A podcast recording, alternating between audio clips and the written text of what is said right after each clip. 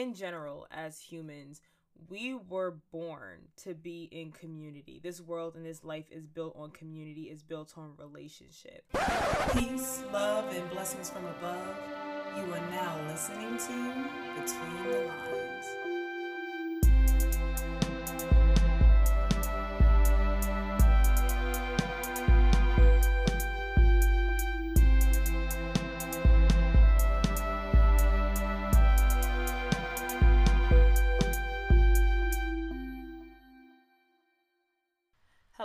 Hello, hello. Good morning, good afternoon, good evening, good whatever time you're listening to this.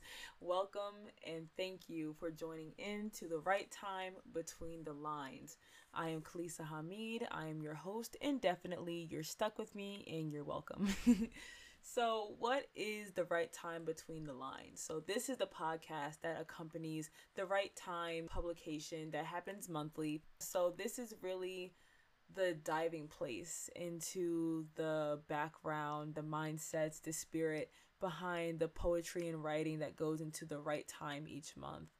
And as a bonus, I decided to do a word dive Wednesday, which is why we're gathered here today, where I will be diving into words, their meanings, their etymological, I really hope I'm saying that right, but their etymological roots and just the general life implications that they have knowing these deeper understandings.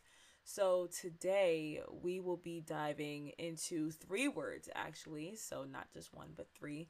We will be diving into community, communication, and their root word commune. So, before I go into this, I kind of just want to give a little background into why I decided to start with these three today rather than something else that may be a little bit simpler. But here at 3P Poetry Podcast in Progress, I really want to cultivate a community, ding ding keyword, where we feel safe, where we feel that our art and our expression is appreciated and not falling on deaf eyes or deaf ears. And that requires a lot of trust, vulnerability, and a base understanding of what we mean when we say community and what that really entails. So, without further ado, let's go with our first word dive Wednesday. So, I'll start with the word commune since it is the root word of these three. As a definition, the word commune as a noun is a group of people living together and sharing possessions and responsibilities, also collective slash cooperative.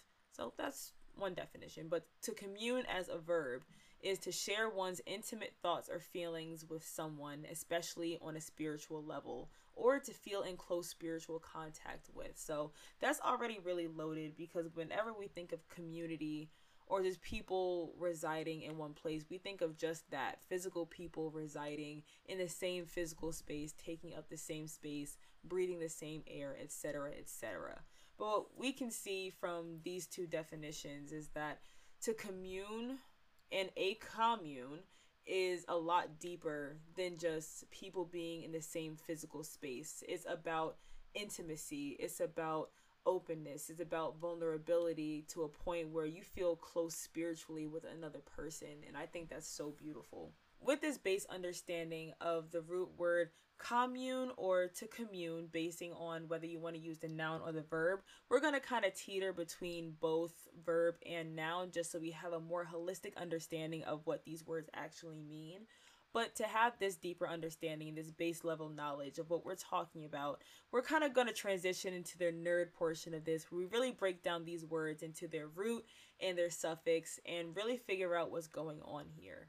So, communicate that's one of those really big hot topic words that we love to throw around and love to request from other people but do we really know what communication and what to communicate actually means at its core so let's find out so communicate is a combination of the root word commune or commune and the suffix ate so the suffix ate actually functions in different types of ways. You can use the word ate to form an adjective, you can use ate to form a noun, and you can use ate to form a verb. So we're going to take ate to form a verb because to communicate is to do an action, is to enact an action. So we'll be using ate in terms of forming a verb. So we know what commune means or commune. And ate in forming a verb means to cause to become like.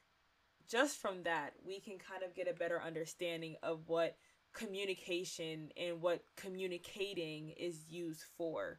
Just from this root definition, we can say that to communicate is to cause to become like a group of people living together and sharing possessions and responsibility through intimate thoughts or feelings shared with someone, especially on a spiritual level. I know that sounds like a lot, and you can definitely hate me for trying to keep a running definition as we go through these. But when we get to the actual application part, I think it's going to help to have a running definition that combines all of these aspects that we're talking about. So we have commune or commune, and we have communicate, but what is communication? Which is the actual noun of the verb to communicate communication is a combination of commune and the suffix ation. So there is a running theme here of, you know, combinations in these words with the root and the suffix. So the suffix ation actually forms a noun and it means a state or a process of indicating an action or condition. So communication is the indication or the indicator that you are communicating with somebody, that there is an open line of sharing intimate thoughts and feelings that you can actually show for within your relationship. And that's when we say communication is key, communication is the cornerstone of a relationship. The communication is the proof that there is communicating happening, right? So I don't need to make another definition for this because you see how it kind of connects to things, right? You're smart. I got you. I believe in you. So to move on to community, um, it follows the same pattern of root word commune or commune and the suffix, right? So the suffix ity, which forms a noun, which a community is, means to express a state or condition. So with these definitions that we have, we can say that community is expressing the state or condition of communing. And as we've already stated, communing as a verb is only achieved through the act and presence of communication and to communicate right? So, community is another one of those big products to show that communication is working and it is present, right? We've broken down these words commune, commune, communicate, communication, community. What does that really mean for us, right? So, in general, as humans, we were born to be in community. This world and this life is built on community, is built on relationship. So, in order for us to really be effective members of society, effective members of families, friends, whatever your role in life is, is going to involve and require you to get good at being in community. And so in order for us to be good in those ways, not for our only ourselves but for others as well, we really have to understand that to be in community, to commune with others means being intimate, means being vulnerable. It means being loving enough, understanding enough, and compassionate enough to be open to our own emotions, to be open to other people's emotions, but to live with that, to coexist with that and not just a coexistence as in oh you're over here and i'm over here but we're beefing so we're living in community still because we're in the same physical space. As we see that's not what community is. It's about coexisting and living together in a way that is cohesive that is coherent and compassionate enough to handle multiple identities and multiple ideas right?